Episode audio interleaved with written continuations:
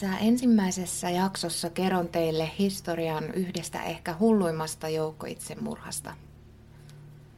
Tässä huonot sattumat seuraavat toisiaan jättäen jäljelle 39 kuollutta ihmistä.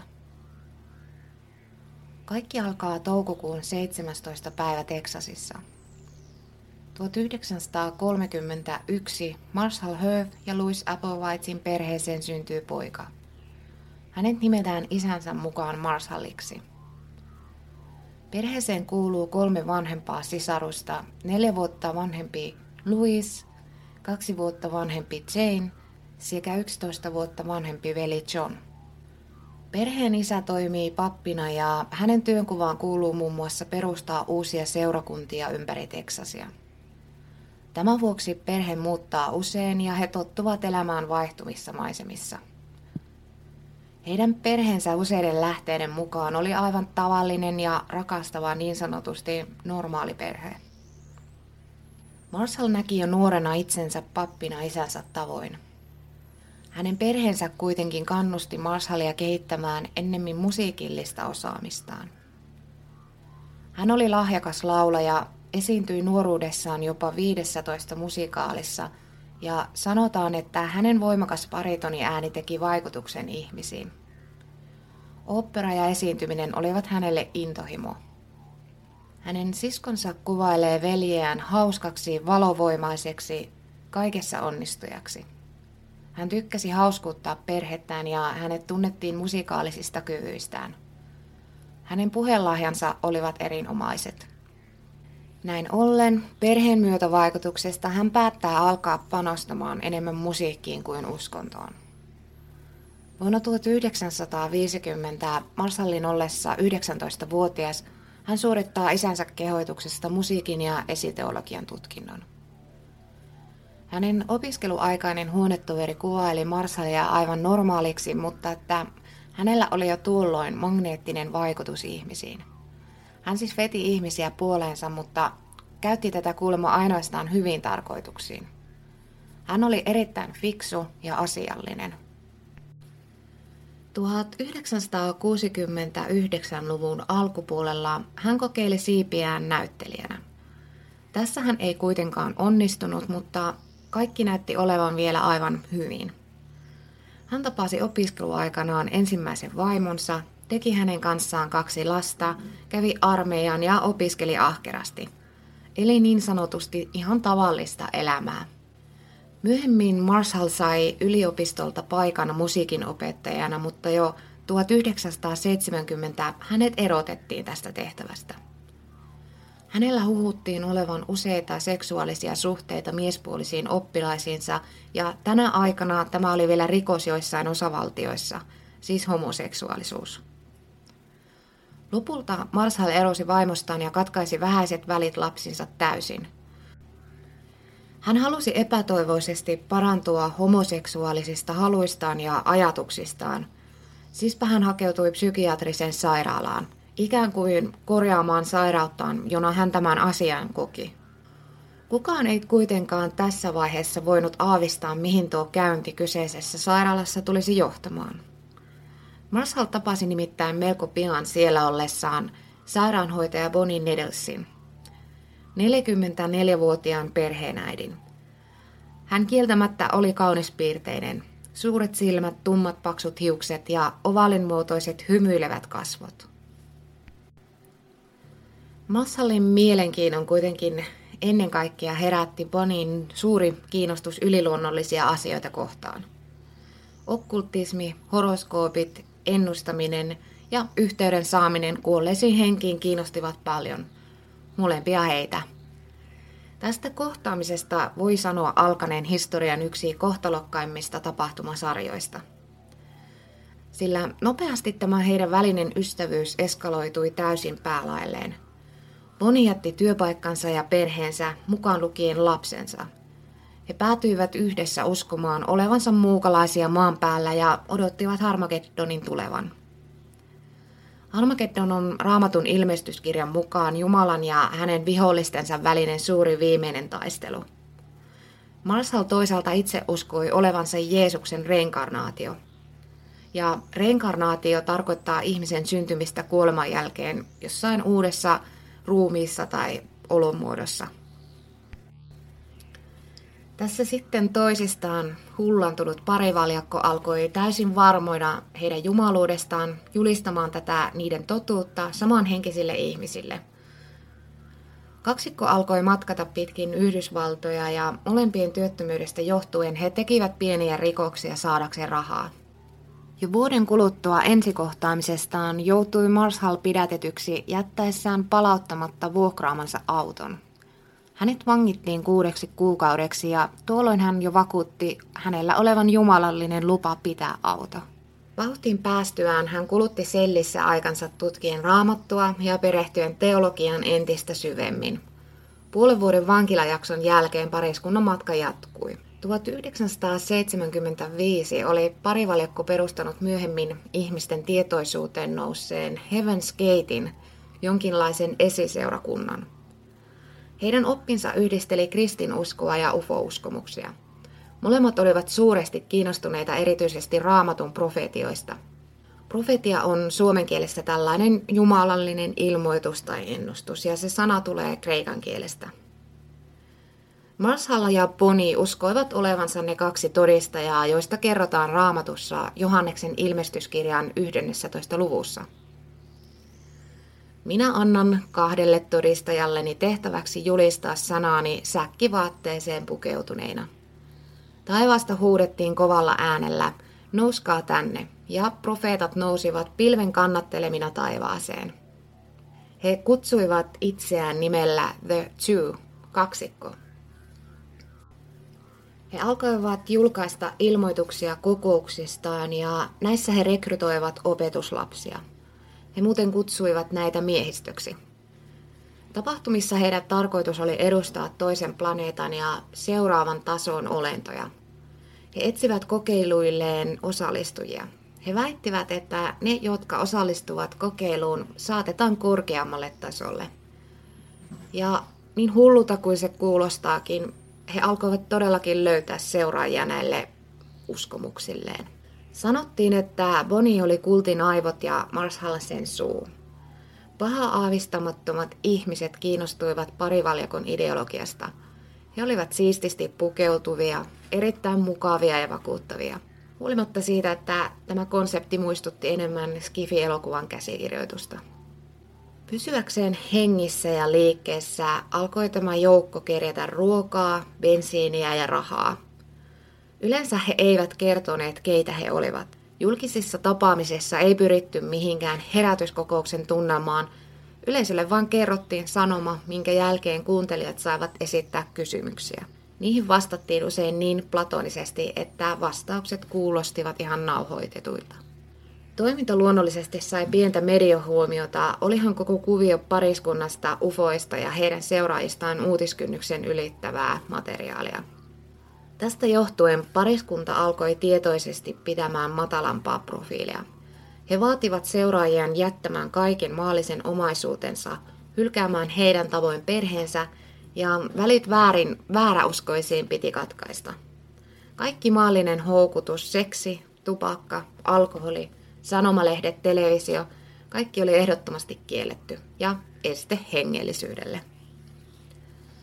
He pyrkivät hengellisyydessään niin pitkälle, että kaikki ulkoinen informaatio, toisin sanoen sukupuoli, täytyy piilottaa. Korkeaa fyysistä hengellisyyttä ei saavuttaisi, jollei olisi valmis kulkemaan suurissa kaiken peittävissä vaatteissa, leikkaamaan hiuksia lyhyeksi ja mielellään myös peittämään kasvot. Ryhmä jopa kokeili erilaisia outoja ruokavalioita saavuttaakseen seuraavan tason – Johtohahmot pitivät tärkeänä joukon yhdenmukaisuutta, jota korostettiin samanlaisella hiustyylillä ja vaatteilla. Kiellettyä oli kaikenlaisten seksuaalisten tunteiden näyttäminen, seurustelu tai halaaminen. Tässä vaiheessa heillä oli jo melkein satapäinen seuraaja Katras. He asuivat leireissä vaihtaen paikkaa osavaltiosta toiseen, samalla värväten lisää toisin ajattelijoita. Heillä kaikilla oli jäljellä vain toisensa, Heaven's Gate eli taivaan porttikultti on virallisesti syntynyt. Nämä kaksi esimerkillään ja puheillaan vakuuttivat seuraajat siitä, että avaruusalus tulee ja tämä pieni joukkio on heidän avullaan pääsemässä taivaaseen kohti ikuista hengellisyyttä. Pelkän sukupuolen piilottaminen näin suurten asioiden ääreen mitenkään riittänyt. Joukon karismaattinen johtaja Marshall ja muutama seuraaja matkustivat Meksikoon kastroimaan itsensä. Näin ollen vähentäen maallisia halujaan. Ajoittainen rahattomuus ja siitä seurannut nälkä tai hygienian puute ei murtanut uskoa avaruusaluksen saapumiseen. Uskoa siihen, että juuri he olivat valittuja. Uskomatonta kyllä, avaruusalusta ei taivaalla näkynyt ja osa seuraajista tässä vaiheessa alkoi epäillä todenperäisyyttä tähän koko tarinaan. Sen sijaan tummia pilviä kultin ympärille alkoi kasaantua Banin maksasyövän vuoksi. 1985 hän nimittäin kuoli maksasyöpään. Ja tässä vaiheessa osalla, tai oikeastaan suurimmalla osalla seuraajista, loppui kärsivällisyys avaruusaluksen odotteluun ja näin ollen jättäytyivät tästä ryhmästä ulkopuolelle. Tästäkin koettelemuksesta huolimatta pieni osa ryhmästä edelleen seisoi Marshallin takana. Hän itse kertoi Bonin olleen niin täynnä energiaa, että hänet napattiin jo valmiiksi tämän aluksen kyytiin. Myöhemmin Bonin tytär antoi lehtihaastattelun, jossa kertoi kokevansa suurta surua siitä, että hän ei ollut saanut tietoa äitinsä kuolemasta – hän ei koskaan päässyt sanomaan hyvästä ja äidilleen. Marshall oli tietoisesti pitänyt tiedon Bonin kuolemasta itsellään. 1990-luvulle mentäessä Marshall ja seuraajat löysivät täysin uuden väylän värvätä seuraajia mukaan. He perustivat nettisivut ja toiminta otti tulta purjeisiin isommalla vaihteella, ja rahaa he alkoivat tienata tekemällä nettisivuja yrityksille – Viimeinen lähtölaskenta tälle ryhmälle ilmestyi kuin ilmestyikin taivaalle, ja näin jälkikäteen voisi sanoa, että olisi voinut jäädä ilmestymättä. Taivaalle nimittäin vuonna 1997 ilmestyi silminnähtävä komeetta. Komeetat ovat aurinkoa kiertäviä löyhiä ainekasaumia, joissa tärkeimpänä ainesosana on jää tai lumi. Luonteenomainen pyrstö muodostuu, kun kometta tulee radallaan kyllin lähelle aurinkoa, ja aurinko höyrystää kometan ytimestä ainetta poispäin. Oman vuoksi näitä kutsutaan monesti pyrstötähdiksi. Tutkijat Alan Hale ja Thomas Pop löysivät itsenäisesti tämän mainitun kometan 23. heinäkuuta 1995. Kometta nimettiinkin heidän mukaansa myöhemmin. Hale Bob kirkastui paljain silmin erottuvaksi toukokuussa 1996. Vuoden lopulla sen kirkastuminen hidastui ja joulukuussa se näkyi liian lähellä aurinkoa ollakseen helposti havaittavissa. Kun se ilmestyi uudelleen, oli se kuitenkin jo tarpeeksi kirkas näkyäkseen selvästi jopa valosaasteen yli. Hale Bob on todennäköisesti historian havaituin kometta – Internet vaikutti suuresti kometan suosion kasvuun niidenkin ihmisten keskuudessa, jotka eivät normaalisti olleet tähtitieteestä kiinnostuneita. Useilla sivustoilla voitiin seurata kometan edistymistä radallaan päivittäin vaihtuviin kuviin eri puolilta maailmaa. Komettaan liittyy myös taikauskoa. Marraskuussa 1996 erään harrastajan CCD-kameralla kometasta ottamassa kuvassa näkyi vääristynyt piste – Tätä ei aluksi kyetty tunnistamaan ja tämä sai jotkut ihmiset uskomaan, että komettaa seurasi UFO. Kuvassa näkynyt kohde paljastui kuitenkin himmeäksi tähdeksi, jota harrastajan tietokoneohjelma ei ollut tunnistanut. Marshall seuraajineen oli siis saanut todistettavan varmuuden uskomuksilleen. Vuonna 1996 hän päättäväisenä vuokrasi ison omakotitalon Santa Feestä – Talon omistajalle hän kertoi heidän olevan vain joukko kristittyjä ja enkeleitä. Innokas ryhmä kuvasi Marshallin esimerkein videoita ja kertoivat ryhmästään ja ideologiastaan. He rohkaisevat tavan kansalaisia liittymään heihin ja tarttumaan viimeiseen mahdollisuuteen jättää tämä maallinen maapallo. Kultin innokkaat jäsenet ja opettajista suurin alkoivat valmistella lähtöään alukseen. Ennen jumalallista lähtöä he kuitenkin luonnollisesti halusivat vielä vähän hurvitella. Tämä hengellisyyttä korostava joukkio kaikkien yllätykseksi matkustikin Las Vegasiin. Siellä he oleskelivat hotellissa ja kävivät erilaisissa huvipuistolaitteissa. Myöhemmin he menivät katsomaan Tähtien sota-trilogian kaikki kolme elokuvaa ja vierailevat San Diegon villieläinpuistossa ja SeaWorldissa. Viimein ryhmä kokoontui syömään ravintolaan viimeisen maanpäällisen aterian.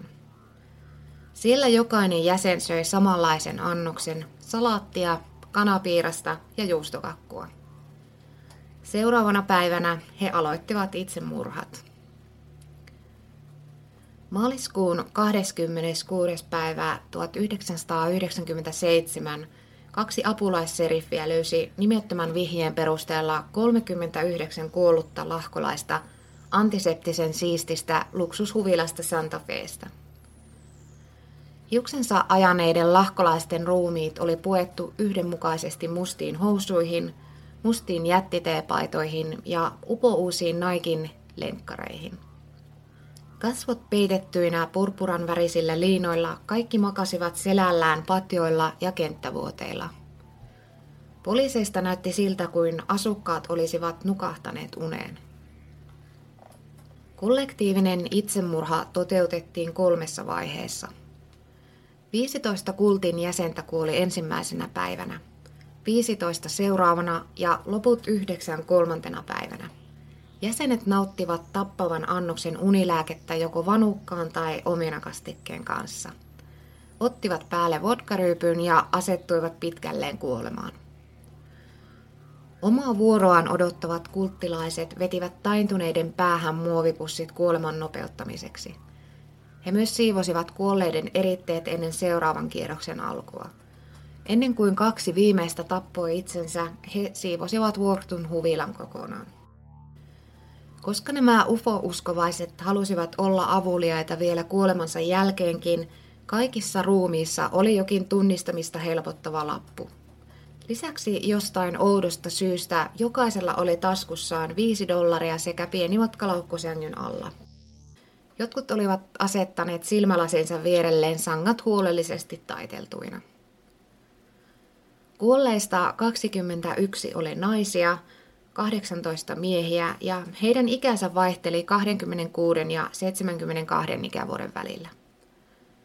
Osa miehistä oli käynyt kastraatiossa, josta heiltä oli poistettu kivekset. Tähän siis päättyy alun perin kahden ihmisen aloittama hullu ja täysin järjenvastainen tapahtumien ketju. Uhreilla ja johtohahmoilla ehkä on ollut suuri tyhjiö ja tarve löytää joku vastaus, halunneet kuulua johonkin ja uskon, että he vilpittömästi uskoivat tähän kaikkeen ja olivat varmoja siitä, että juuri he ovat löytäneet sen totuuden. Voisiko sanoa, että tarve löytää tai suurempaa ja tarve kokea olo merkitykselliseksi, komeetta ja mieleltään sairas, erityisen karismaattinen puhuja johti näiden ihmisten kuolemaan. Mitä mieltä te olette? Oliko kyseessä itsemurha vai murhasiko Marshall niin sanotusti aivopesullaan nämä uhrit? Ja oliko hän itse uhri? Tässä oli siis Jumalaton podcastin ensimmäinen jakso ja minut löytää Instagramissa. Siellä voi tulla laittamaan viestiä ja palautetta. Kiitos teille.